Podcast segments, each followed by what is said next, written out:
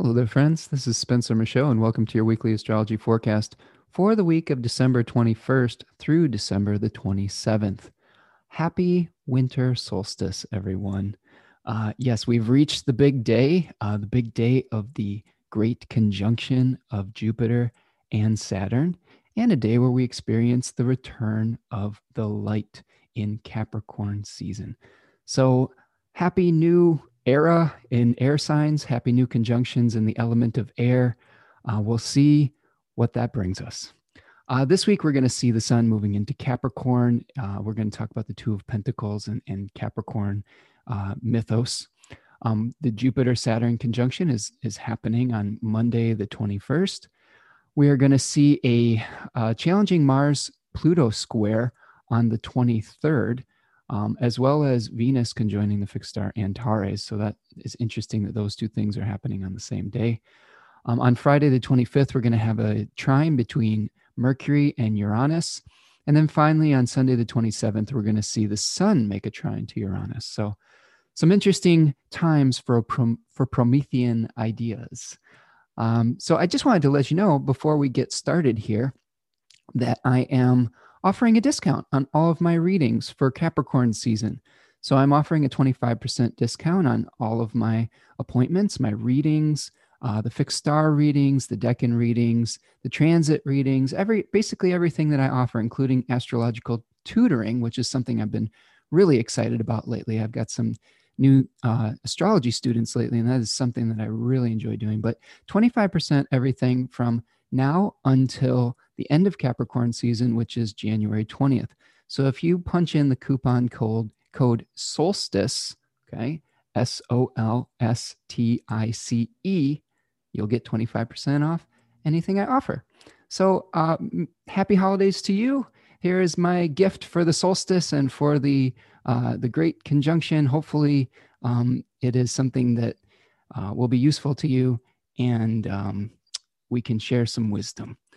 Uh, yeah, and, and if you're enjoying these videos, make sure that you're hitting the like button and the share button. That really helps out the algorithm on the show. Um, leave me a comment in the comment section. Make sure you're subscribed to the channel. All of those good things that we do to move our uh, move our things forward here as we move into Capricorn season. All right, so let's talk about the planetary condition report and I'll share my screen and we will see that we can see two charts here uh, and where all the planets are going to begin and where they're going to end up. We're going to start out the week with the sun at 29 degrees of Sagittarius, and it will move to 30 degrees Sagittarius and move over to Capricorn on the 21st. So, very early in the week, we're going to see the sun shift and we'll break down a lot of the symbolism with Capricorn, some of the mythology, some of the you know ancient ways that people looked at the changing of the seasons. Um, but the Sun in Sagittarius has triplicity dignity uh, of the fire signs by day. It will be in the terms of Mars from 26 to 30 degrees. It'll be moving fast in motion. When it's in Sagittarius, it'll be trined Mars and Aries, uh, conjoining Venus in Sagittarius and then sextiling uh, Jupiter and Saturn in Aquarius. The host of the sun, when it's in Sagittarius, will be uh, a newly ingressed Jupiter into Aquarius, where it has a sextile relationship for a few hours on Monday morning. Once the sun moves into Capricorn, it will move from zero to six degrees of Capricorn it is it will uh, become peregrine uh, so losing that triplicity dignity but it'll be in the terms of mercury from 0 to 7 degrees we're going to see an exact square from the sun to the moon the first quarter moon on monday the 21st as well and then an exact trine to uranus on the 27th when the sun is in capricorn it will be co-present with mercury in capricorn and it will be making an overcoming square to mars in aries. The host will become Saturn in Aquarius, to which it has an aversion relationship to, but it has this kind of secret dignity uh, with this ancient concept called like engirding, where the planet that rules both of uh, its home signs, where it's in a planet, or I'm sorry, it's in a sign where it is uh, has this kind of contact with its host because Saturn rules both Capricorn and Aquarius. So there is some secret channels for Saturn to be able to provide resources for the sun. Uh, Saturn itself will be in the sign of Aquarius from zero to one degree, um, moving fairly fast for Saturn. It is a slow moving planet, but it is it is speeding along. Uh, it has domicile rulership. It is the the uh, steward of the temple of Aquarius. It is the triplicity ruler of the air signs by day. It will be in the terms of Mercury from zero to seven degrees and then co present and making a conjunction, an exact conjunction, the great conjunction, the grand conjunction with Jupiter on Monday, the 21st. Um, it is co present, obviously, with Jupiter, sextile the Sun and Venus in Sagittarius, and then sextiling Mars in Aries. It is in its own domicile, so it is, of course, its own domicile ruler. Jupiter will be moving from zero to one degree of Aquarius this week. It is also fast in motion, but it will be peregrine since it does not have any of its own dignity in uh, the first degrees of Aquarius. It will also be in the terms of Mercury from zero to seven degrees and making and playing its role in that grand conjunction to Saturn on the 21st. It is co present with its host Saturn, and it is sextile the Sun and Venus in Sagittarius and also sextiling Mars in Aries. Its host is Saturn in Aquarius, to which it is co present with. Mars this week is in Aries, moving from 23 to 25 degrees. It is the only planet in the sky right now, besides the moon, that is slow in motion. It is in its own domicile and in its own terms at the beginning of the week, as it does have bound rulership over 20 to 25 degrees of Aries. It will then move into the terms of Saturn from 25 to 30 degrees at the very end of the week. We are going to be seeing a square with Pluto uh, on the 23rd. So that will be an intense aspect that we'll break down in our daily report. Uh, Mars will be trining the Sun and Venus in Sagittarius. Uh, it will be receiving an overcoming square from the Sun and Mercury in Capricorn and sextiling Jupiter and Saturn in Aquarius. It is, of course, its own host because it rules the sign of Aries. Venus this week will be in Sagittarius from 6 to 15 degrees, uh, moving fast in motion. It will conjoin the fixed star Antares at 10 degrees of Sagittarius and will be in its own terms after it moves through the terms of Jupiter from 0 to 12 degrees. It will be in its own terms, Venusian terms, from 12 to 17 degrees. We will see an Antiscia with Venus to Pluto on the 21st. So, an Antiscia is a secret conjunction where there is equal light on either side of the uh, the solstice. So we'll we'll keep our eye on that for maybe some back channel deals between Venus and Pluto. Venus will be conjoining the Sun in Sagittarius. Um, not exactly, but it is co-present with the Sun in Sagittarius. It will be trining um, Mars in Aries and sextiling Venus, I'm sorry, sextiling Jupiter and Saturn in Aquarius. The host of Venus this week will be a newly ingressed Jupiter into Aquarius, to which it now has a sextile relationship. So, this is a very harmonious aspect between the two benefic planets right now. They are helping each other out. Mercury this week will be moving uh, from 0 to 11 degrees of Capricorn. It is fast in motion it will conjoin the fixed star Facies in at eight degrees of Capricorn, which was the eye of the Archer or the eye of Sagittarius. Um, so we're we're aiming towards something with uh, with the conjunction with Facies. Mercury will be in its own terms from zero to seven degrees of Capricorn, and then move into the terms of Jupiter from seven to 14 degrees Capricorn. We see an exact trine with Mercury to Uranus at on the 27th of December. Mercury will be making an overcoming square to Mars in Aries and be, will be co present with the Sun in Capricorn. The host of Mercury this week is Saturn in Aquarius, to which it has that uh, aversion relationship to, but that kind of secret back channel way to receive resources with the like engirding relationship. The moon this week will be waxing from a first quarter to the gibbous phase, so this is a moon that is increasing in light, although it will be moving slow. It will be peregrine in both Pisces and Aries this week, and then move into its exaltation in Taurus to which it also has triplicity rulership of the earth signs in the nighttime. And also, it will be receiving dignity in the second face of Taurus. The moon will also be moving into uh, Gemini this week, which it is peregrine. All right, so that's the planetary condition report for the week. We're kind of flying through it here, and we'll start moving to our daily report. All right, this is what happens when you get all these buildups in Sagittarius. You get to it. This is the last uh, weekly report that I'll be recording with uh, Mercury and Sagittarius. so we'll, we'll, see. I'm going to try to be a little, a little bit more objective with my um, with my forecast. I can't guarantee that my some of my own opinions won't seep in again, but uh, I'll do my best and recognize that I am aware of that and I am trying to uh, break it all down for you the best that I can. Okay, let's look at Monday, December the 21st. What a day!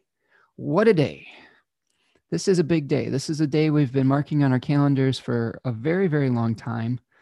Um, this is a day where the moon's going to start out, excuse me, in the sign of Pisces and move into Aries by the evening hours around 5:32 p.m. We're going to begin the very beginning of the day in the crescent phase and move to a first quarter moon. We have a couple of lunar aspects before we start breaking down the very important uh, conjunctions and squares of the day. Um, the moon will be making a sextile to Pluto at 23 degrees of Pisces and Capricorn in the very early hours. Uh, and then it will move into Aries. And then once the moon is in Aries, it will sextile both Saturn and Jupiter. And this will be the first time that the moon is uh, making a sextile from Aries to uh, these Aquarian placements. This happens around 6:30 in the evening time. So that should be interesting and bringing about some new new experiences that we haven't had yet with the um, these new ingresses with these outer planets that we're experiencing.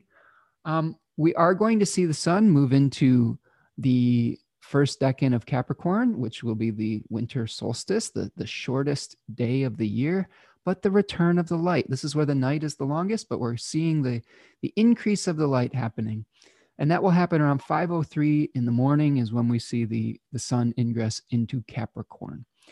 Now this decan is ruled by the two of pentacles, which is called harmonious change. Uh, now the two of pentacles, we see a figure that's juggling uh, two, two pentacles and with uh, waves and ships behind him. And this, this decan has a lot of uh, significations with trying to figure out where to plant your next seed or to direct your material ambitions. It's kind of weighing the different advantages and disadvantages of different locations.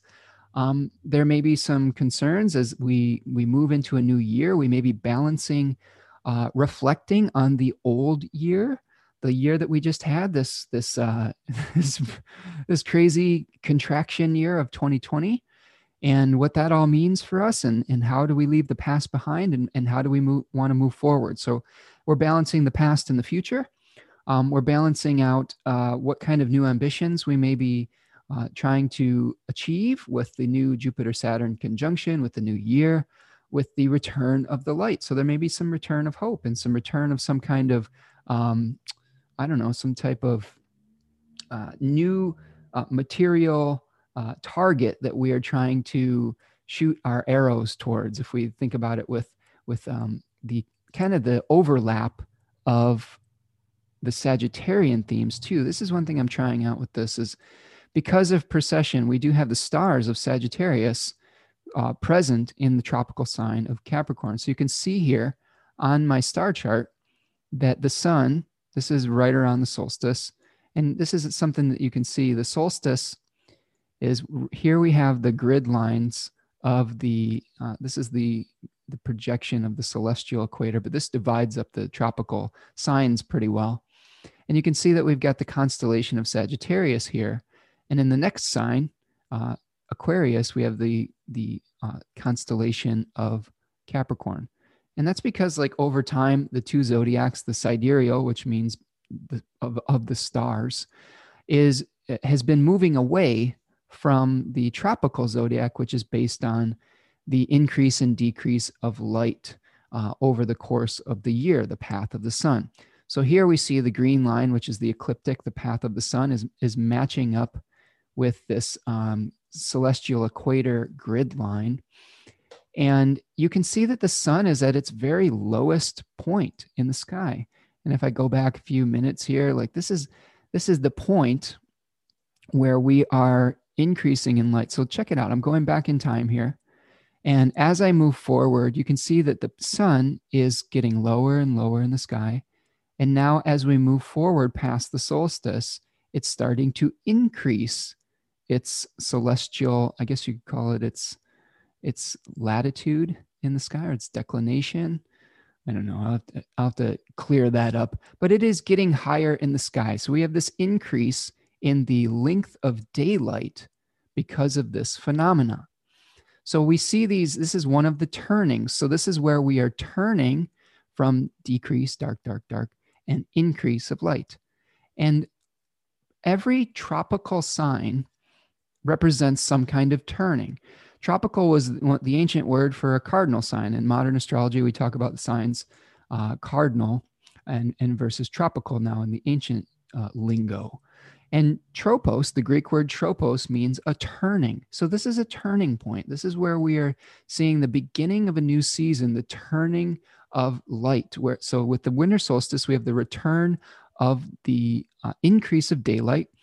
At the spring equinox, we have equal daylight, and the the um, the dominance of the day starts to overtake the dominance of the night. At the summer solstice, we see the longest day of the year, and then the uh, the the turning of the sun to de- start to decrease in its in its height in the sky, and thus decrease of the length of the day. And then at the fall equinox, we have equal night and day, and we will start to see the increase or the dominance of the darkness. So this is this is a period of hope. We're still in the dark part of the year, but we're seeing potentially a movement towards hope. Now, one interesting little phenomenon that I wanted to, to point out as we think about Capricorn and Aquarius symbolism is in ancient times, uh, many thousands of years ago, when, you know, due to precession, the spring equinox, the sun in the spring equinox would, would rise with the, uh, with the fixed sign Taurus. So we had these turnings that were happening in fixed signs. So it's interesting that both of these signs could be somewhat related to uh, a hopeful return. Um, now, what we're doing here in these forecasts is starting to overlap some of the fixed star uh, symbolism as well. So we have some of this Sagittarian goal orientated type of experience again, and that that kind of brings in some of the maybe even some of the the Eastern astrology because they use the sidereal zodiac. So they would say that the sun would be in uh, in the the sign of Sagittarius at this point. I do think that it is uh, uh a fascinating thing to try to combine both. I think they both have their uses, and I think that there is symbolism we can draw from the fixed star conjunctions and the fixed stars that are in the particular decans, and this concept of light and darkness with the with the tropical turnings. Okay, so let's talk a little bit more about the sign of Capricorn and the mythology of Capricorn because we we are still going to see some of that mythos come in. Um, one story that is really interesting to me is that uh, the story of the sea goat Pricus. And Pricus is a, a son of Kronos. He was a sea goat, an immortal that was created by Kronos, and he lived in the sea. And th- this is a, a, sad tragedy, the story of Pricus, because Pricus could not control his offspring. Uh, they kept climbing out of the sea, and when they did, they would lose their ability to think and to speak because they became normal goats instead of sea goats. And there's there's some interesting symbolism with that, with the sea maybe being, uh, you know, associated with divinity or the unconscious or the dream space, uh, and the land maybe the more material reality. So we could have this transition from uh, the soul to more of a material um, type of existence.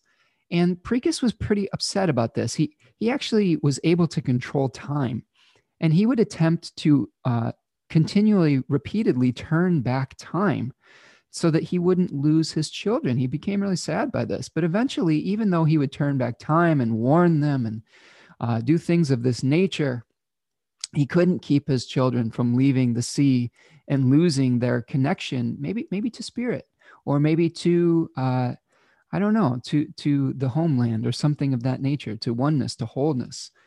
And this this left eventually this left Pricus alone. And Pricus became very upset and very sad and pleaded with his father Kronos, who is also the ruler of the sign Capricorn. So some interesting connections with with Saturn and Kronos. Uh, he pleaded with Kronos to allow him to die. He, he couldn't die because he was immortal. So there is this theme of abandonment, and this is one of the the uh, the ancient significations of of Saturn, which is this deprivation, this abandonment, this reckoning, the concept of endings, the concept of time itself.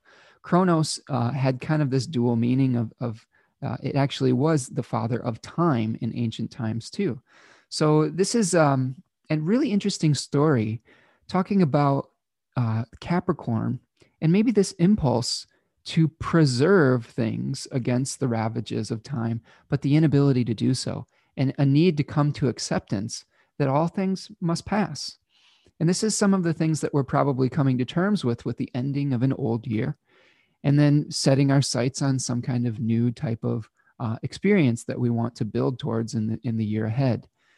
So um, one of the the thoughts that came up with this, one of the stories that just kind of popped into my head was I was you know doing research on this story was kind of the story of King Triton. This reminds me of King Triton, uh, who was uh, the father of the Little Mermaid. The Little Mermaid was a a you know half half human, half fish that wanted to uh, wanted to leave, wanted to go to land, and King Triton kept trying to convince the Little Mermaid to to stay.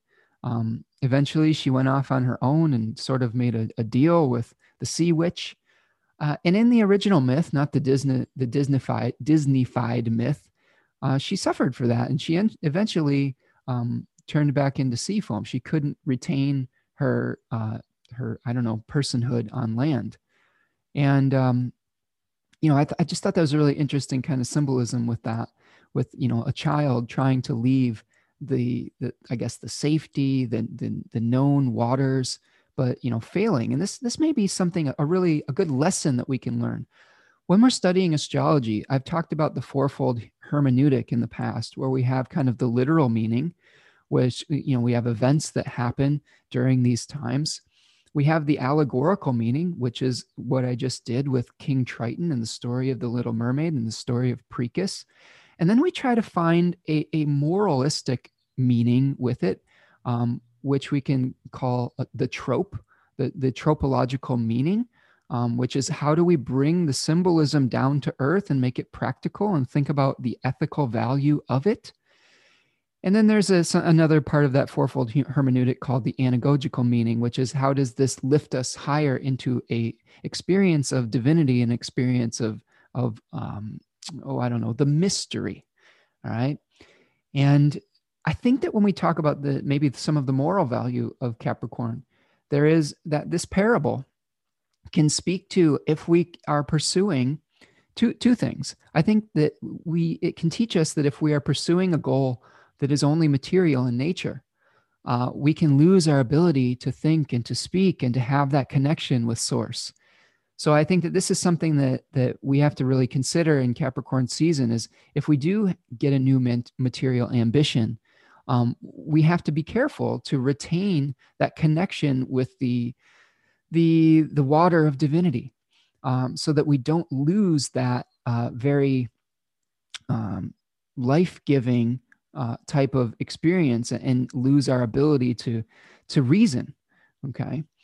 And this is a, a, really a lot of the part of the symbolism that austin coppock talks about in his book 36 faces with capricorn is the, the trying to build a tower to to heaven through material means like the ultimate hubris right and a lot of the the the symbolism he talks about is you know this ambition where we're, we might be thinking that our goal is based on some spiritual truth or some spiritual reality, but it may just be based on some of the the materialistic uh, desires, norms, or things of that nature. That's not to say that the material world is necessarily all bad. Uh, this is something I wrestle with quite a bit because a lot of our um, spiritual texts can be very um, ascetic, like trying to maybe deny the material world in favor of spiritual practice. Um, so it's something I don't have a great answer for yet. I, I do know that there are a, a lot of mystical traditions and a lot of spiritual traditions that do speak to the, the suffering that we experience as human beings and as, as material based creatures uh, when we incarnate onto this plane of existence. And I think that there's some truth to that.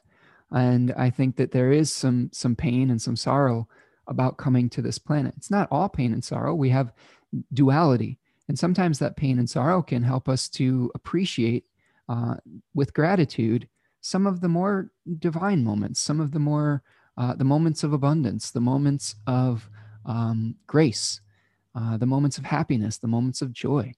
And I think that that, that, that duality is really important to, to understand as we move through this, this life. All right. So, another thing to think about with Capricorn, uh, we've got three cards in Capricorn, and we have the um, the two of Pentacles, the three of Pentacles, and the four of Pentacles, and we see the the juggling, the trying to juggle the past and the future, and deciding where to build our next empire. In the second decan, the three of Pentacles, we see a, number of figures talking about how to build a very ornate uh, cathedral or structure. So Austin Coppock calls this one uh, I believe this one's called the pyramid, and it's about how do you uh, start to build after you've chosen a location. And in the third one, we have the Four of Pentacles, a figure on a throne that is clutching uh, four pentacles, and he's he's administrating what he has built.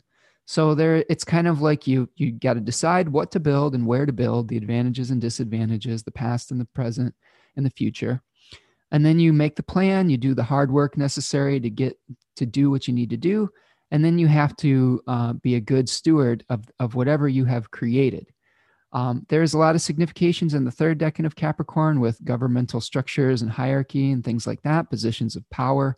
We've seen a lot of those themes in the last year because we've had those outer planets saturn jupiter and pluto moving through the third decan and really like showing us some of the corruption that that is has has come from those positions of power and and you know seeing the disintegration of some of them as well. Um, but we're moving out of that energy right now i mean at least with saturn jupiter and and, and pluto is still doing its its work there uh, but the sun's going to be kind of going through that similar journey much quicker, of course, than Jupiter and Saturn. But we're going to kind of see the, the microcosm of that longer journey that we've been experiencing with those outer planets over the course of a month as, as the sun journeys through Capricorn. So this may be a time where you're planting new seeds. You're making those New Year's resolutions. You're you're thinking about what you want to do in the future. You're thinking about what kind of identity that you want to craft in the in the new paradigm that we're going to be experiencing with the uh, the conjunction of Jupiter and Saturn now in the element of air. Uh, we'll break that down in just a second. But one thing I did want to talk about as well is we are going to be seeing a square between the moon and the sun at 6:41 p.m. and that's our first quarter moon.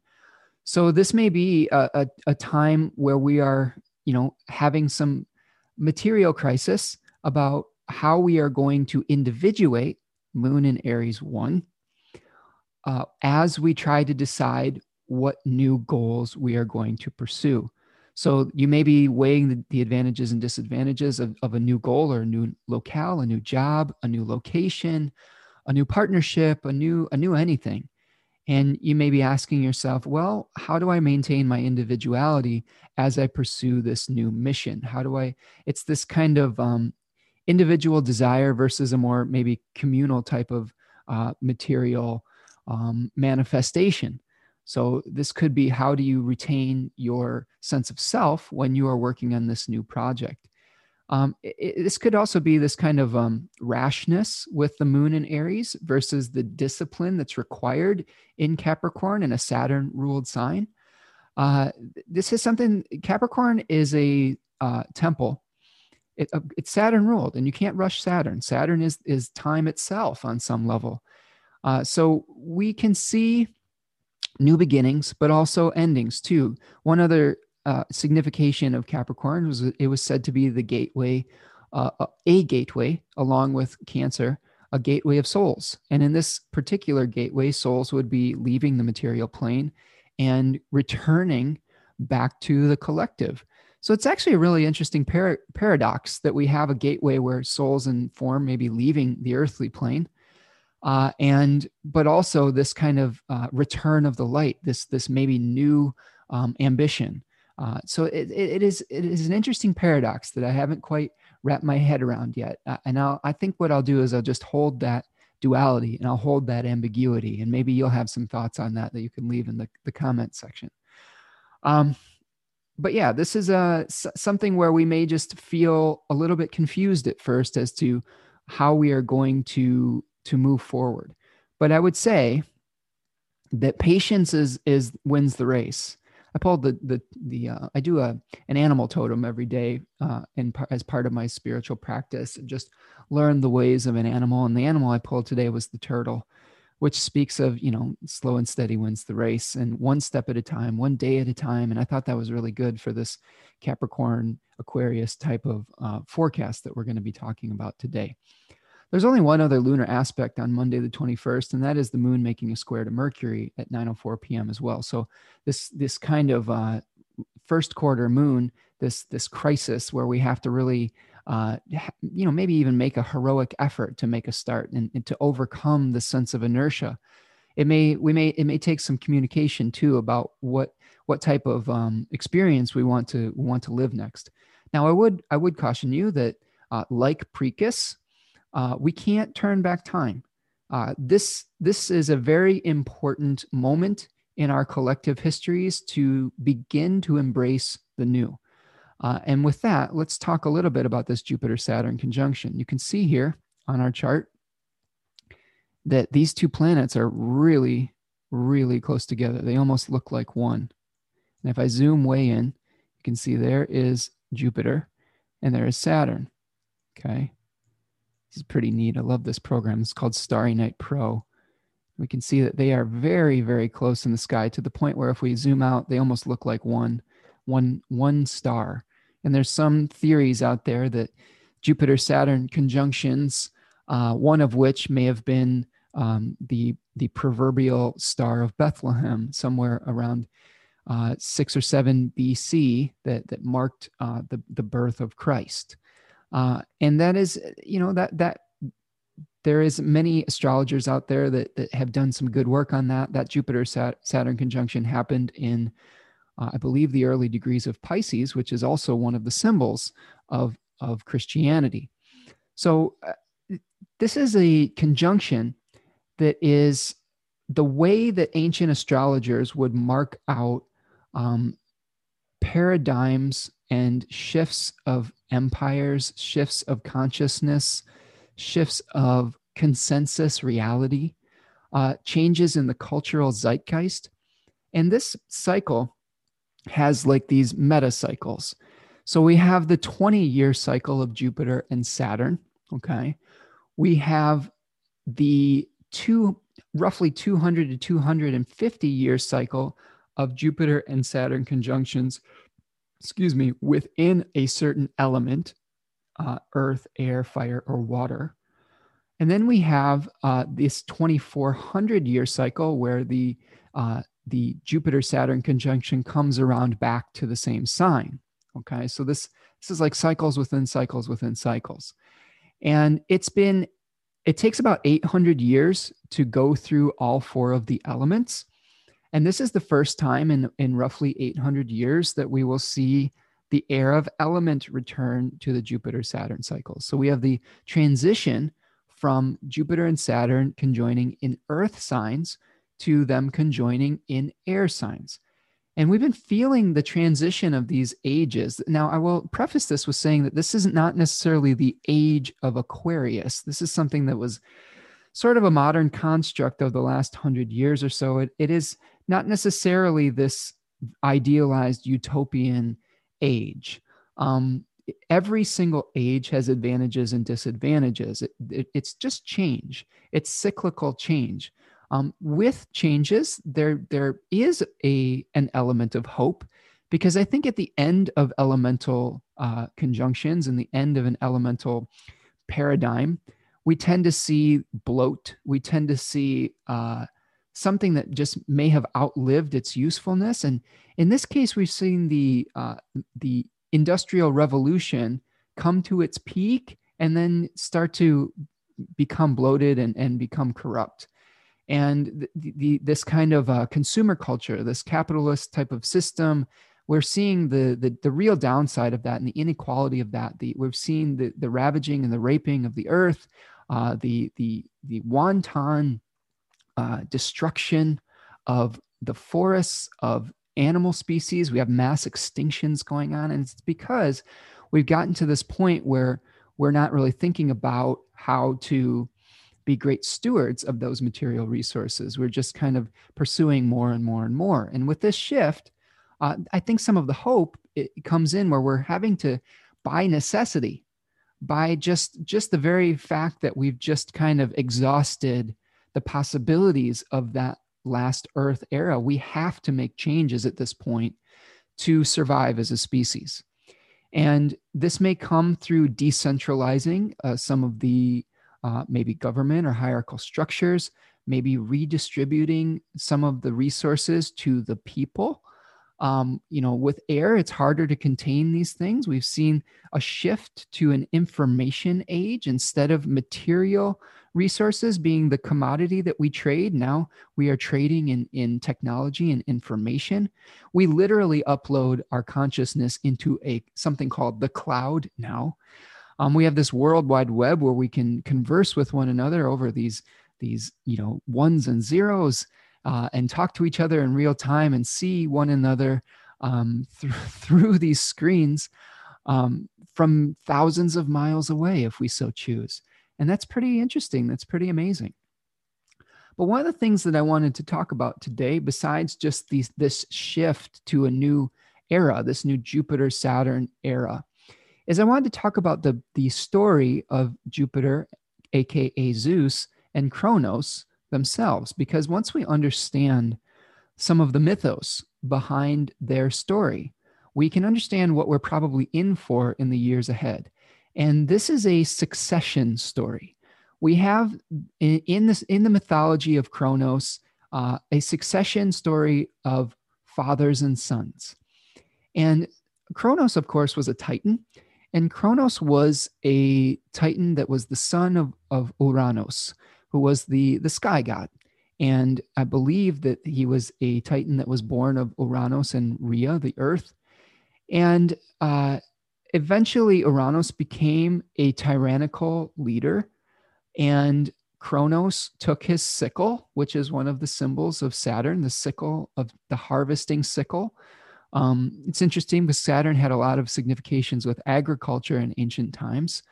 Um, he took his sickle or his scythe and he uh, castrated his father, Uranus.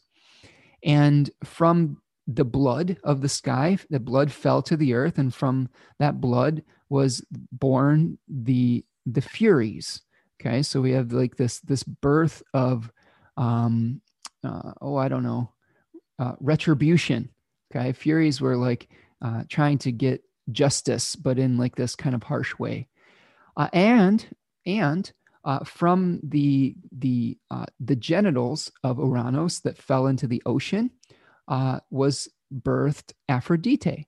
So maybe the birth of retribution, but also the birth of desire or beauty from this, this experience. So there was some sort of prophecy along the way that Kronos was told that he would be usurped by his own children. And so what he did is, I believe he had his his uh, consort was Rhea. I like I, there was there's a lot of kind of like uh, sort of incestual myths in these in these ancient times. So I believe Rhea was both his mother and his wife. I could be mistaken on that. Don't hold me to that. Uh, but basically, Kronos uh, and Rhea gave birth to these Olympians, right? Uh, Zeus being one of them, and every Olympian that was born, uh, Kronos would swallow them up. Okay, so we have this kind of symbolism associated with boundaries, with Saturn being the, the outermost boundary in the celestial sphere model that, that is working between the uh, the planetary spheres and the sphere of the fixed stars, potentially this boundary between more divine law and the administration of those laws with the planetary wills. Um, so Saturn was was bringing everything inside of this boundary. He was he was you know trying to be like Pricus. He was trying to uh, to to keep his children. He, he didn't. His motivation may have been different than Pricus but he was trying to keep his children from from usurping his power. Uh, he was trying to to stay the the forces of change, um, and Zeus was hid away by Rhea, the earth, and was suckled by uh, Al. I believe is uh, what is the name of that? There is a sea or there's a goat nymph. This is another story of Capricorn, Amalthea. Okay, and the sea nymph, or the I'm sorry, the goat nymph suckled baby Zeus. And in his place, Rhea gave Kronos uh, a boulder, and he swallowed that boulder and thought it was Zeus. So Zeus was able to, to come to maturity, come to power, and he sort of like ingratiated himself somehow to, to Kronos as a cupbearer and fed him uh, a poison in, in the cup. Okay. And that poison was like uh, something that caused Kronos to vomit up his, you know, Zeus's brothers and sisters. And it was a, a liberation. So we can think of Zeus as a, as a liberator god as well. But Zeus is bringing order to the cosmos. Jupiter is, is something that brings order. Okay. So when we have the, uh, the expelling of the siblings, you can think that sort, sort of seems like the the outcast version of of Kronos, where we have everything that's outside of the boundary in Aquarius. So we have everything inside the wall, maybe in Capricorn, trying to preserve the past, um, trying to prevent uh, the usurpation of power, and then we have everything that's been expelled from that, with maybe with Aquarius and things on the outskirts, on the margins. Um, and the story between Zeus and Kronos is one where there was a great war, though, between Zeus and with his brothers and sisters, the Olympians, and the Titans, led by Kronos and and the other the other Titans. And it was a, a ten year war. And this mimics the cycle of Jupiter and Saturn. If we go back over to our chart here, if we go forward in years, we can see here we've got the conjunction at zero degrees of Aquarius but if we go forward, we're going to see that it takes, uh, here we have five years into the future, we're going to see, um, we're going to see the square between Jupiter and Saturn, okay, around 2024, 2025. And then we're going to see the opposition around 2029, roughly 10 years after the conjunction. Okay and then we see you know it'll come back around to the last quarter square and then eventually another conjunction 20 years down the road now this is interesting because when we're talking about whatever new um, liberating force that is going to be represent the paradigm shift. It isn't we're not snapping our fingers and able to say okay this is it's a it's a new world right away. It, no it takes it takes time. It takes the quality of uh, patience. We're going to see various points of, of expansion and contraction, you know, Jupiter and Saturn.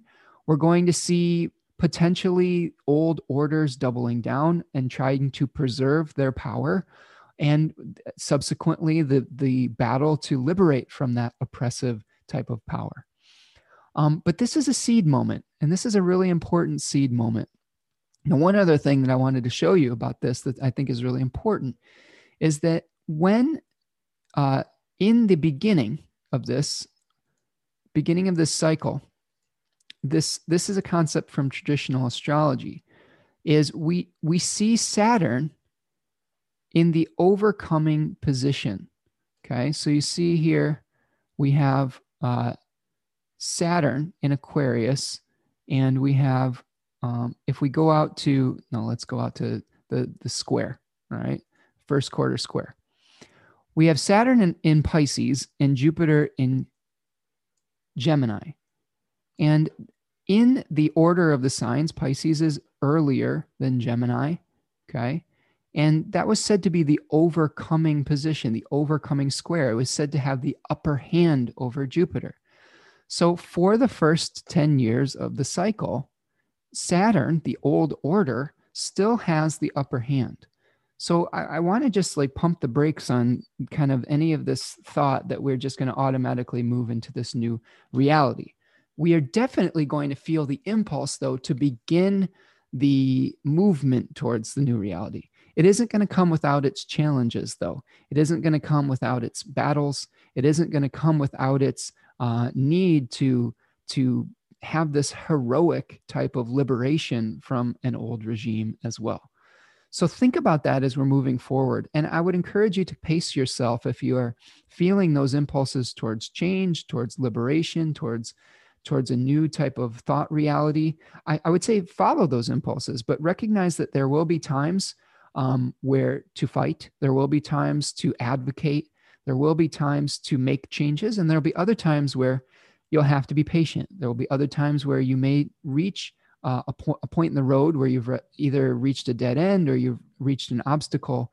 And instead of banging your head against that wall, you'll have to be patient and, and build up your resources over time to be able to spill around that obstacle like water. So I, guess my my my advice for all of you during this new uh, impulse of energy is to pace yourself. Um, there will be if you are connected with spirit and you are connected with your own higher self you will get impulses and messages from that higher self that will tell you the, the proper time to act and the proper time to wait. So I just think that it's very important to really be aware of when to take action and when not to. Uh, and that, that's how I would I would approach this moving forward. All right. So, and the the air era is is interesting to think about. Um, we did see a lot of new technologies that came about in the last air era. and this is like big stuff. I, I, I was just on a podcast with um, the wonderful Melissa LaFara. Uh, I was on her podcast, the Energetic Principles podcast. It should be coming out Monday, the 21st, on this conjunction. So keep your eyes peeled for that. And I'll, I'll share that on my SoundCloud feed as well. Um, yeah, we we had a good talk about this, and she was she uh, informed me that like the the big changes, like things like the our concept of time changed around this this period, like with the invention of a mechanical clock. So, so I mean, that's like that's huge, right? The, the precision of measuring the days and the hours and the minutes and how that's affected our lives. Um, I, I, believe during this this air era, we had things like printing press was was invented. So the distribution of of uh, information was was much more uh, able to move uh, through generations, and that has big changes. Um, we can see that there wasn't always you know good things that came with this. The the, the great bubonic plague uh, was was something that was introduced in an air era. It of course traveled through the air. We are going through uh, our great pandemic right now as we speak. Um, so that was something to to think about. We had the Crusades happen, um, just all sorts of things. Gen- Genghis Khan uh, was taking over many and and many areas of the world and uh, breaking down old empires and and old hierarchies. Um, so I think that there is the fall of many empires in these transition periods of time. Um, but maybe we need that maybe we need the maybe the empire that we're uh, a part of right now doesn't isn't necessarily working for everyone and hopefully we'll move towards a more fair and, and egalitarian approach um, i don't think it's going to be easy though. I think it's going to take a lot of hard work a lot of effort a lot of patience a lot of ma- maturity a lot of conversation a lot of communication a lot of a willingness to do things differently than we've done in the past. Human beings are creatures of habit and it's very difficult for them to change sometimes but uh, i think that we can save ourselves a lot of pain a lot of suffering when we willingly go through the changes and acknowledge that they're necessary rather than trying to hold on like Pricus to to the past or try to turn back time i think this has been one of the interesting uh, you know rally cries that we've heard over the last few years with saturn and capricorn is this you know, especially in America with the the make America great again or keep America great. This this yearning for for this uh, imagined golden age. Uh, Kronos in in the mythology was also someone who presided, and this is according to Hesiod, over the golden age. And there is this yearning, like like Pricus here, to, to preserve things against the ravages of time, to, to go back to something, some imagined past that may or may not have existed. And, and I think in America's case, maybe that golden age, quote unquote, existed for some of society or, or they idealized that society, but for others it was it was it was hell. It wasn't necessarily equal. And I think that as we're moving towards this air era, this maybe this Aquarian conjunction, we're going to see the the exile, the exiles of, of society becoming empowered, the people becoming empowered. Uh, we're going to disperse this consolidated wealth that we've seen and redistribute that to a lot of the the the more oh i don't know the the fringes of society. Hopefully i think that's what jupiter is going to attempt to do in the first decan of aquarius is uh, a redistrib- redistribution of wealth um, bringing abundance bringing growth bringing stability to some of the folks that have been outcast that have been exiled.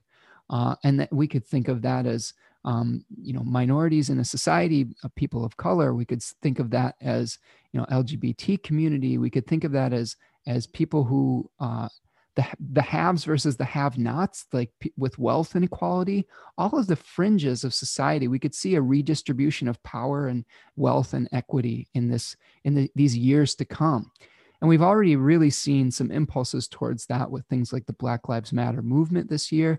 We had Occupy Wall Street a few years ago to, to talk about the, the breaking up of some of the, the power of the corporations and, and the consolidation of wealth. Um, you know, some of the things we may see in the future are people advocating for things like a universal basic income, uh, things like universal health care, basic human rights that, that will allow people to, to live without suffering. Um, because we have right now, we have this really, we have this inequitable system where we have a, a tiny handful of people that have so much. Uh, and then we have these other folks that are just just struggling to pay bills or, or if they have one health emergency they get cast into into you know excruciating debt you know debilitating debt. Um, and i don't that's not fair. That is, that is not sustainable over time. And i think that we see we've seen over the course of history is when when you have people that have consolidated wealth and, and allowed other people to suffer that's when we see rebellions. That's when we see uprisings um, because it's just not sustainable for the rest of humanity. And I, I, think that one of the things to aspire to as a spiritual person is balance. Um, so when we see extremes we are activating the extreme opposite like we see in that yin yang like the a little bit of light in the dark and a little bit of dark in the light. So i think that if we want to have a functional society we need a balanced society. We we, we need one where everybody has enough and the the the power or the wealth is not consolidated into the few and this may be the kind of the the movement that we're moving towards now the card associated with the first decan of aquarius is the five of swords. And in it, you see a figure that is, uh, this card was called Defeat. And we see a figure that has won a battle and the other figures going off into the distance or into the frontier uh, in shame or in, I don't know, in, in, hardship. Uh, so we have to be careful that we're fighting the right battles around this period of time. Excuse me, that we're not allowing our, you know, our righteousness to become smugness, that we're not um, trying to eliminate the wrong things.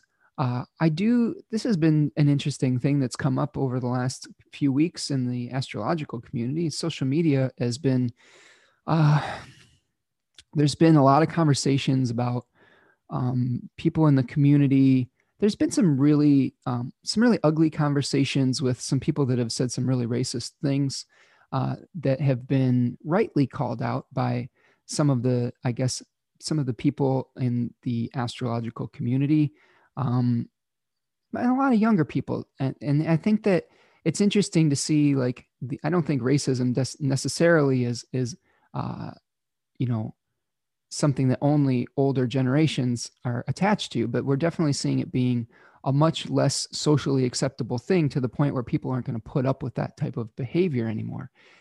And you know, there was another astrologer online that that was unaware of the the very nasty conversation and, and liked some kind of post and and then was called out themselves and and this was a, a, someone who was a little bit older that may not completely understand how social media works completely and then they were uh, you know taken to task by uh, people on the social media platform. And it just got to this really ugly place. And it, it brought up a lot of questions about um, the older generations and the shifts in social acceptability and what battles are we fighting. I think that this this person online uh, that was sort of got caught up in this this other ugly battle uh, i don't know I feel like on some level they were just kind of going about their business and got caught up in this conversation um, and didn't really know how to get themselves out of it. Um, but it, it, it's interesting to see how uh, in this current civilization that we live in, um, young people in particular, and I'm I, I was uh, a young person once. I, am a middle aged person now, I would say. I'm not old, I'm not young, I'm in the middle. Uh, the, I guess the thought I have on this is that th- that concept of balance and that concept of empathy and treating others the way that we want to be treated, I think we should try to extend that to uh, the, the social media sphere as well. Um, this is one of the things where um, I remember when I was in college and I was, I felt very, very uh, self righteous about a lot of things. I was learning about the ills of the world. I was learning about uh, capitalism and about like the school of Americas. And I was like, you know, I, my parents, like they, I, I would take my parents to task for participating in a capitalist system and like I would berate them for their choices. And I feel like now we're able to berate our elders in front in public where we publicly eviscerate our elders.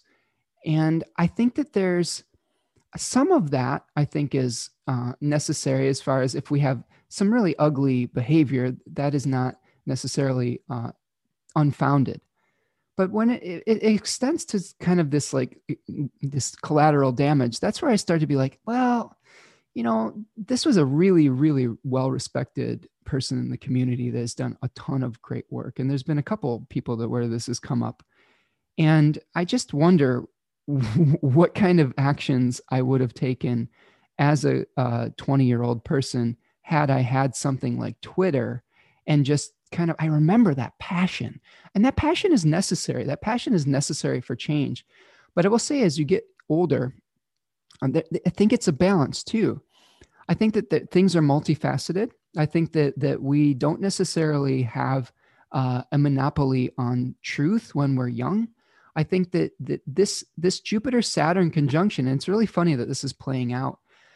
There, it's a blending of the old and the new. It's the blending of the Father and the Son, and there is this battle between the old and the new. And I think that in America in particular, we have very little respect for our elders, and this is something that really, uh, really disturbs me. I, I think that it's um, on one hand, we have an inequitable power structure where older folks have uh, too much power. Okay, uh, that that I can absolutely acknowledge. We see this in Congress where elder members, senior members of Congress are, are able to make a lot of decisions, and the younger Congress people are you know like what am i supposed to do here? And that, that needs to change. That we need to give younger generations more of a voice more of a sit, seat at the table to allow that conversation to come in. But i don't think we need to necessarily throw the baby out with the bathwater either. I think that like there is wisdom in some of these elder voices. Um, and and i think that one of the things that i would implore some of you who may be in your early 20s is I would allow space for some of their elder generations to change. Uh, with without immediately going to the nuclear bomb option of, of I guess of canceling somebody. I, I really not a fan of that. Uh, I'm not a fan of of ostracizing people. Um, I, I do think that it is important to hold people accountable, but I do think it's also important to hold space for people to to to learn, to admit a mistake, to uh, to get on board with things that are more culturally acceptable, and to realize that there, I don't know, that there is. It, it takes time, and a lot of the folks that people are taking to task were raised in a completely different reality. And some of those habits are difficult to break. I'm, I'm not justifying bad behavior, but I am, I guess, calling for balance and for empathy for for some of the people who really do have wisdom in our in our communities that uh, on some level they just imagine and i joke about this with my daughter. I'm like you're gonna have to teach me how to use the teleporter when, when i'm older or i was joking the other day like you know what values you hold now as a young person could be completely different by the time you're 40 50 60 70 80 i was joking that you know like maybe in the future you know because we're walking on molecules that that have consciousness that oh my god you're walking on molecules that have consciousness. Oh oh the, you are uh, not hosting the bacteria in your body you know like that, that are you know trying to give you universal consciousness. And we're using these medicines to dispel this these diseases that are actually these these sentient beings you know it's just something off the wall like that. And it, and I, I will say you know, to to to quote Abraham Simpson, uh, you know, basically there was an episode of The Simpsons where he was like, you know, what was hip is not hip, and what is it is not it, and I don't know what is hip, and I, I'm not quoting this very well, but he's like, it'll happen to you, and that it will. There there is this succession uh, that will, you know, and and we all have our roles to play. But I, but I guess what I'm saying is, as I transition more to a, a middle age and elderhood, I guess this is just a plea not to be forgotten completely, uh, and how painful that must be for people who are even further in the cycle that they're that are confused trying to learn all of these new social norms, all these technologies, and I just I feel compassion on some level for them. Um, I I'm absolutely not justifying the old behavior because a lot of the the issues that and the, the challenges that we've gotten ourselves into climate climate crisis is from some of the choices that were made by previous generations. And i will say if you are thinking about potentially what choices you're making now that may have uh, consequences down the road. It may have something to do with technology. It may have something to do with how we interact on social media or some of the way that we integrate technology into our consciousness and into our bodies moving forward. We may learn that, the, and we are learning that some of these social media type of experiences like Facebook and Twitter uh, are trying to manipulate the way that we think and by you know sharing all of our personal data and things like that and invading our privacy we are losing a lot of the individuality that we may uh, individuality of thinking that that we may uh, bemoan in the future. Let's say that you you know you early 20 year olds are starting to have some kids and you give them a device and you let them have free reign on their technological device. There may be a future generation that was like oh my god how how dare you give them this this this device that they that is so toxic. Do you know what i'm saying? That could be one of the shifts as we move forward. Um so I, I would just encourage trying to see where everyone is coming from. Encourage patience with one another. This is like a, a time to think i think to work together with uh, across generational lines to bring a, a, a, better future into place. Because i do think people that are um, elderly too are probably seeing the same forest fires and the same uh, you know lack of resources and things like that that everyone else is and realizing that you know oh my god they might die from like a, a com- communicable disease. And uh, i just think that there is value in every stage of life and that this this battle is always going to be waging. But i think that if we want to move forward in this jupiter saturn cycle with grace we we uh, call people in rather than call them out. This is something I'm having to learn really strongly with even just learning about my own ignorances. We all have it. There there will I guarantee you at every stage there will be a point where some new type of consciousness comes in, some new shift of human thought that is uh, takes some time for people to assimilate. And not all of it is good either. Just just because there is a shift in thinking does not mean that that we discard some of the timeless truths either.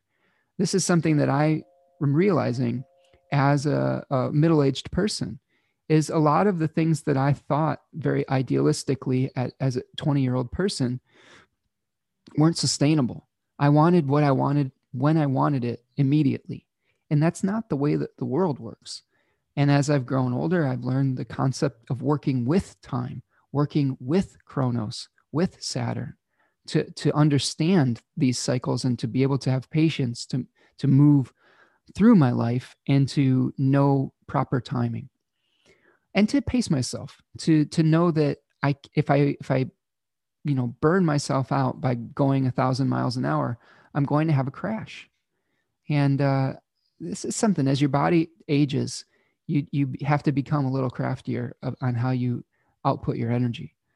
So i think that this is something that's really important when we talk about jupiter saturn cycles is this this kind of interaction between young youth and age and this this need to come together uh, of the generations the meetings of the generations and it takes flexibility on on both sides. And i would implore you to reach out to someone who could maybe teach you about their experience on on this earth uh, for a longer period of time and i would encourage you those of you who are older reach out to the young people in your life let them teach you I, I, say this, I've said this in my um, songwriting classes in the past. For those of you who are experienced, get back in touch with your beginner mind. You know, you all have something to offer in this class, whether you've been doing uh, music for, for decades or whether you're uh, new to it. You have something to offer each other. The older folks, get in touch with your beginner mind. The younger folks, ex- appreciate the experience and the wisdom that other people bring and and respect that journey as well and you will inspire people through your beginner mind okay so so it, it is both it, it, that that is such a cool concept to, to think about people becoming a functional society where we respect the different generations this is how indigenous cultures worked they respected their elders they they they saw them as as wise folks to to learn from but they also appreciated the qualities of youth. They listened to their young people as well. They didn't try to oppress them, at least it's not as far as I know. Like it was a functional society where everyone had a role. And I don't know, that's just something that's really been on my mind over the last week is the interaction of youth and age and trying to see both sides of it. Now, that doesn't mean that that things that have outlived their usefulness in a culture that have, have proven over many centuries to be harmful don't need to be discarded because they do. Things like racism and wealth inequality, we can throw that right out the window. And when we see people obviously abusing those types of things, I do think it is important to to uh, you know recognize when that's happening. I guess I would encourage to call in though and to teach rather than to automatically um, discard those folks. I, I think that's a better way to deal with this is to to educate and then allow them to make the choice and give them some time to process, uh, you know, and then to to come along. And if they're still acting stubbornly, then then you can have another conversation. But uh, patience is the key. Compassion is the key. Okay, so that's what we've got going on with this Jupiter Saturn conjunction. Big deal. Uh, that's Monday the 21st. Let's talk about the 22nd. We're going to go a little quicker through the rest of this forecast. On Tuesday, December the 22nd, the moon starts off in, in uh, Aries in the first quarter phase. The moon will trine Venus at 10:56 a.m., which is the only aspect that we have of the day at 8 degrees of Aries and 8 degrees of Sagittarius. Now, one thing that I will warn you about on Tuesday is we are going to see the the, the applying uh, we're going to feel the applying square of Mars to Pluto. So we're going to feel the buildup to Mars Pluto that perfects on Wednesday, the 23rd.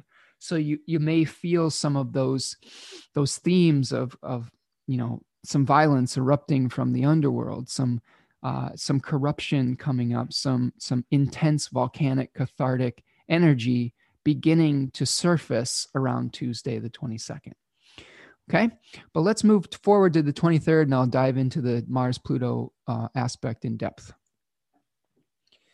All right, on Wednesday, December the 23rd, the moon starts out in Aries. We're experiencing the first quarter moon phase still.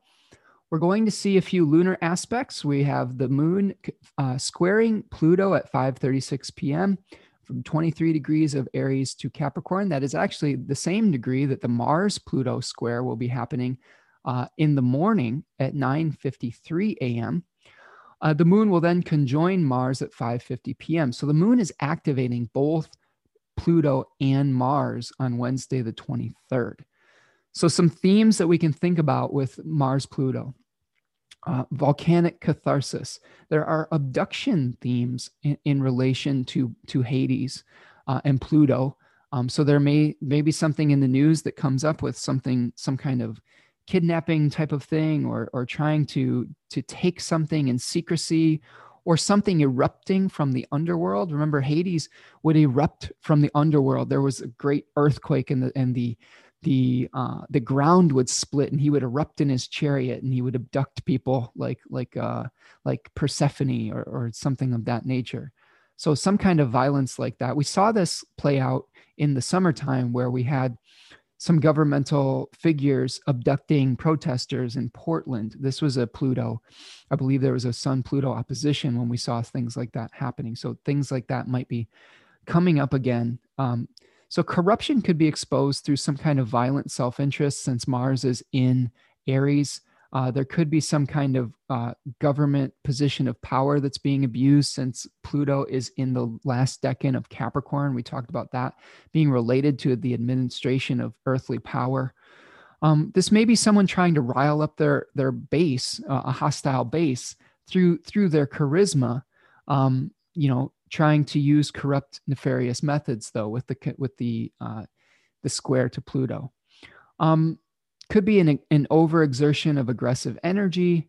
Uh, you know, this this very good author Renn Butler in the archetypal universe talks about fire-breathing dragons, brimstone, ruthless violence. The sun and Mercury are there too, so there could be some very aggressive speech and abuses of power, with the sun being representative of power or the king as well. So just be very careful about how you wield um, your words, how you wield your power. Uh, try not to uh, fall prey to um, nefarious methods. Um, your integrity may come in the way that you do the things that you are doing. Uh, sometimes there are goals that we have that aren't worth compromising our integrity. And this may be a day to really keep in mind that, that the volume on the intensity is going to be jacked way up. Uh, Venus is also going to be moving into the second decan of Sagittarius at 11:22 a.m. And this particular decan was called Great Strength. Uh, Austin Coppock calls it the Bridle. Um, it has the fixed stars Antares and Ras Algethi, two very like passionate fixed stars. Antares, um, we are going to see a conjunction with Venus and Antares on this day as well. So Antares was the heart of the Scorpion. We can, if we go back to our our chart here, our star chart, we can see on the 23rd that we have, I'm going to zoom out and I'll just narrate for those of you listening. Um, here we have Venus, and there is Antares, this red star, very red star in the heart of the scorpion. And I'll hide my hide my horizon so you can see the scorpion. All right. And this is the concentration point of that scorpion. That it's just intensity, passion. It was one of the royal stars of Persia, the watcher of the West.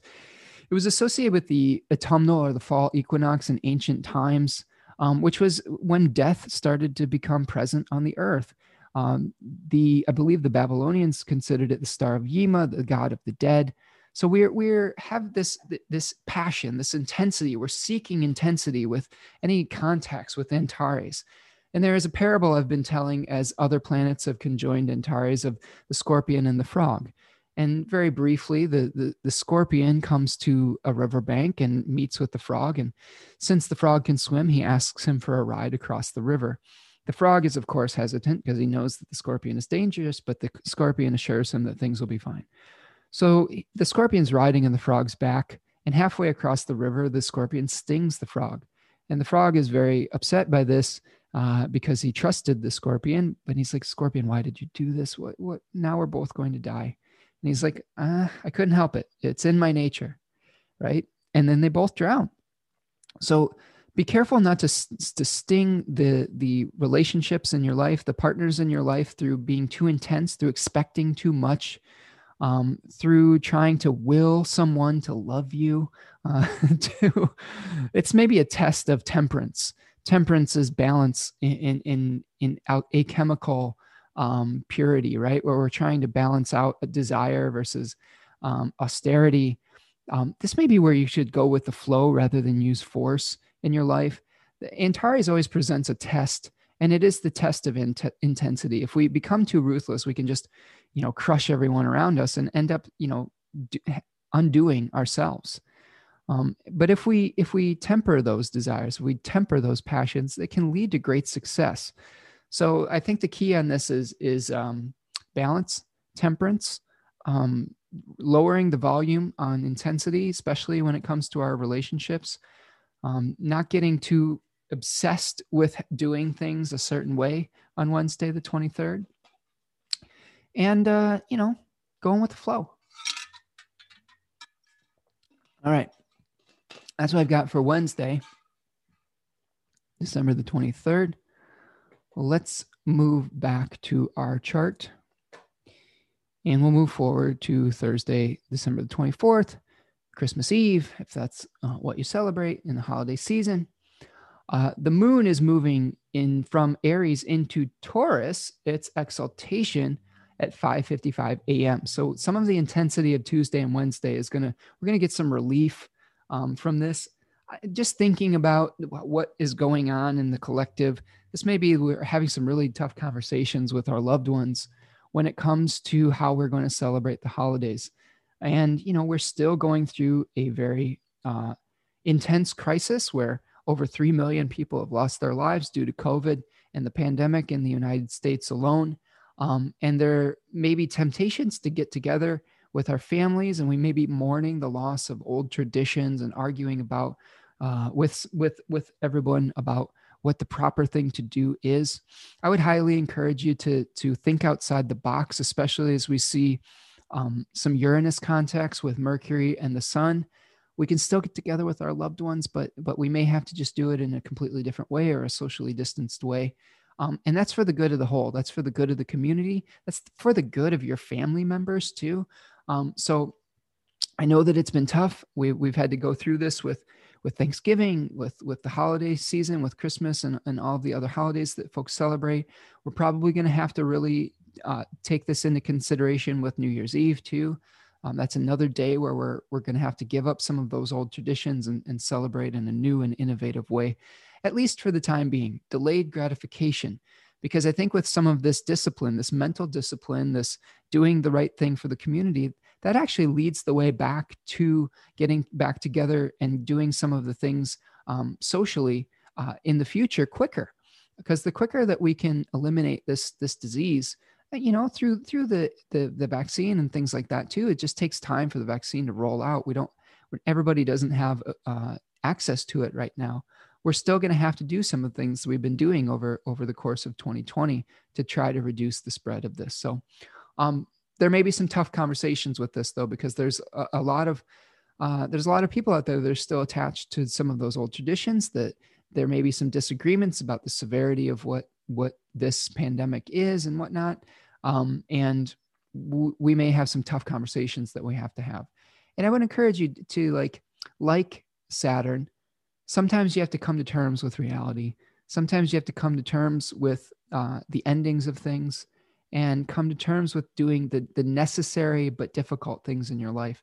And by, by honoring Saturn or Kronos, uh, that is where we lead back to the return. That's where we lead back to to being, uh, you know, eventually being rewarded for that hard, enduring hard work. Okay.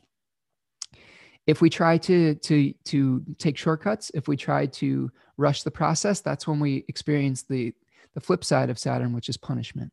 Um, and you know, sometimes we have natural consequences for our actions, and that that natural consequence in the year of 2020 is uh, our loved ones getting sick and losing people that are important to us in our life or people in our community. And I would stress again, just because you haven't lost someone in your life doesn't mean that other people haven't. Um, I have a number of friends right now whose family members are struggling with COVID and um, they're really scared and they're really having some difficulty trying to figure out how they're going to move forward. Um, and a lot of people that have lost people too. And it's really sad to see that. And it's, I think it's even worse to see people not um, acknowledging someone else's experience or or trying to deny someone else's experience that that's something that is uh, that's really harmful to one another when we try to um, deny someone else's reality or someone's pain um, it's just kind of it's kind of heartless and i think that if you want to tap into your compassion energy uh, acknowledging someone else's experience i think is the first step all right so let's talk about thursday the 24th here uh, we've got that that Taurus moon on at 5:55 a.m. The moon's going to be squaring. Now, this is another experience we're going to have with the the new ingresses of Saturn and Jupiter into Aquarius. Is we're going to see squares from the Taurus moon now, uh, and from the Scorpio moon to these two planets. So we have a square from the uh, Taurus moon to Saturn early in the morning, and then a square to Jupiter uh, about an hour later at 8:09 a.m. Eastern time. Uh, later in the afternoon, this, the moon will make a trine to the sun at three degrees of Taurus and Capricorn, and then trine Mercury at six degrees of Taurus and Capricorn at 6:57 p.m. We end the day with a conjunction to Uranus at 7:55 p.m. at six degrees of Taurus. So some difficult beginnings to the day where we're trying to really figure out some some uh, some challenges uh, to maybe how we we normally do things, and to we may have some stress with I don't know, like like some some stressful emotions because we're trying to reconcile tradition versus what is required of us in this new reality that we're living in right now and it's painful and i i i also empathize with those of you who are feeling um you know sorrow and grief from not being able to get together with your loved ones is is super tough and it, it, it is totally valid. That's the word I was looking for validation. It is totally valid for you to, th- to feel that way. It's also valid to acknowledge other people's experience who, who've really suffered through this and to respect their uh, sovereignty um, and to respect us as a community. That's really what we're going to have to do moving forward is just recognize that our actions have uh, an effect on other people.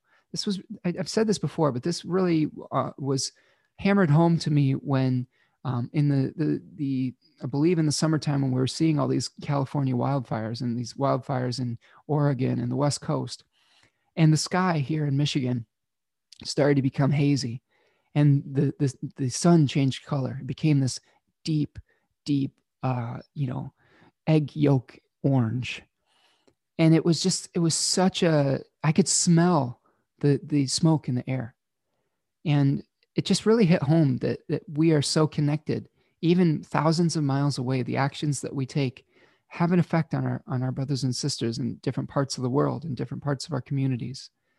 And i think that the pandemic is something that that's part of the lesson of that is is our actions have effects on other people and um, i hope that we can learn to respect one another as we move forward i hope that we can you know try to retain some of our sovereignty and individuality but also recognize that we can't take that to an extreme either. Again, balance is the key. Okay, let's move forward to Friday. And we'll finish this report uh, as we talk about the weekend. Okay, on Friday, December the 25th, moon will start off in Taurus. Uh, we'll see a Taurus moon throughout the entire day. We're moving from the first quarter phase to the waxing gibbous phase. The moon will make a sextile to Neptune at 7:09 p.m. at 18 degrees of Taurus and Pisces, respectively. The big aspect that we have of the day is a trine between Mercury and retrograde Uranus at 2:05 a.m. Um, Mercury will be making a conjunction to the fixed star Facies at 8 degrees of Capricorn. Now, this was the eye of the archer and if we go back over to our star chart, we can see that on the 24th, here is uh, where it is. We have, we got to find it. There's Mercury. And I believe Facies is right around here somewhere. Okay. I don't know if they've labeled it uh, as that, but it's here in the eye. Okay. It's a nebula. So nebulas are also associated with sight, sometimes with blindness. But in this case, this is intense, you know, mental focus with it conjoining Mercury, even maybe harshness or aggressiveness. Like the eye of the uh, centaur has a drawn bow, and he's about to shoot that arrow towards its target. So there could be a blindness in this with this particular position to anything else that isn't the target. So I think that there is a maybe potentially a ruthless single-minded single-mindedness with this conjunction of, of Mercury and Facies. So uh, we have to be careful that we're not disregarding others when we're pursuing our goal. And again, this this comes back to like thinking about your community, thinking about your relationships, thinking about if what you're pursuing is completely a selfish desire, um, based just on this maybe this this illusionary uh, you know ideal of of freedom or of uh, personal entitlement or rights or things like that. Um, and are you taking your relationships into account? Now with mercury making a trine to uranus we may have some kind of mental breakthrough. We may have some kind of thing where we're you know trying to figure out where we're going to plant the next seed having some some fruitful conversations about uh, some innovations and maybe our next uh, commercial project or something like that, uh, figuring out where what kind of fields will produce or be the most fertile moving forward. This could be some light bulb moments um, and some some moments where we have some Promethean themes. Remember, Prometheus was the the titan that stole fire from the Olympian gods and gave it to humanity. Uh, and you know, after he saw that, and he also, I believe, he tricked Zeus into giving the best of the, the meat from the sacrifice to humanity as well, while Zeus would eat the bones. But he was punished for this. So there may be something where you have this innovative idea, but people aren't ready to get on board with it yet. And you may get some feedback or some some pushback on those ideas and maybe feel like you're being punished for it. So uh, think outside the box. Um, you know, be patient with the process. We don't have to make all these changes overnight, but it's good to plant seeds at this point. All right, let's talk about Saturday, the 26th. So on Saturday, December the 26th, the moon will move from Taurus into Gemini at 6:32 p.m. And we will be continuing the waxing gibbous phase, where we are trying to refine something before some kind of unfolding uh, at the full moon that's happening on Tuesday, the 29th, next week. Um, the moon will be trining Pluto at 6:31 a.m. at 24 degrees of Taurus and Capricorn respectively, and then it will move into Gemini at 6:32 p.m. And then we're going to see a series of trines to Saturn and Jupiter at 8:40 p.m. and 9:53 p.m. So this is something where the moon and, and Saturn and, and Jupiter are going to be having a fruitful conversation. Hopefully, where there's some some great ideas could come up you may see the limitations of certain ideas and then get some inspiration as it makes a trine to Jupiter. So, uh, overall, a fairly harmonious day with easy aspects on Saturday, the 26th.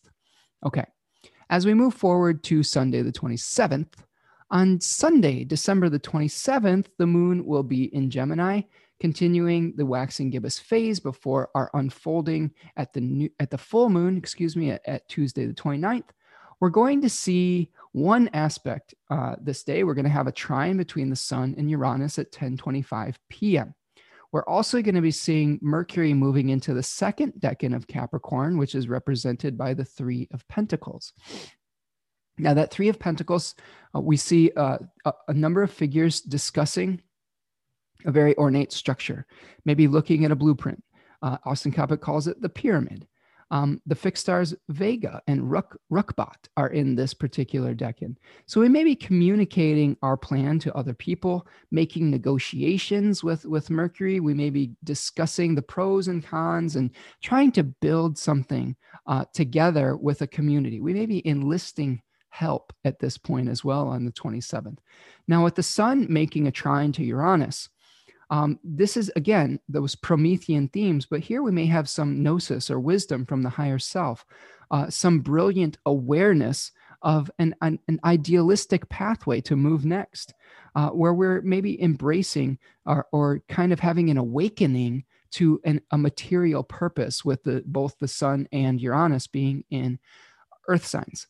So maybe we'll have the aha moment over the weekend about what it is that we really want to do next in the year ahead. So I wish all of you very uh, enlightened moments, aha light bulb moments as we come to see this Sun trine Uranus moment on the weekend. Okay, so that's what we've got for this week. Looking ahead to next week, uh, the 28th through January the 3rd, we're going to have a full moon on Tuesday, the 29th at 8 degrees of Cancer and Capricorn, respectively. The, the themes that we talked about with Facies at 8 degrees of Capricorn will be present in that full moon. Um, we're going to see a, a, a Neptune Venus square on Wednesday, the 30th at 18 degrees of, of Sagittarius and Pisces. The moon will move into the second decan of Capricorn on the 31st.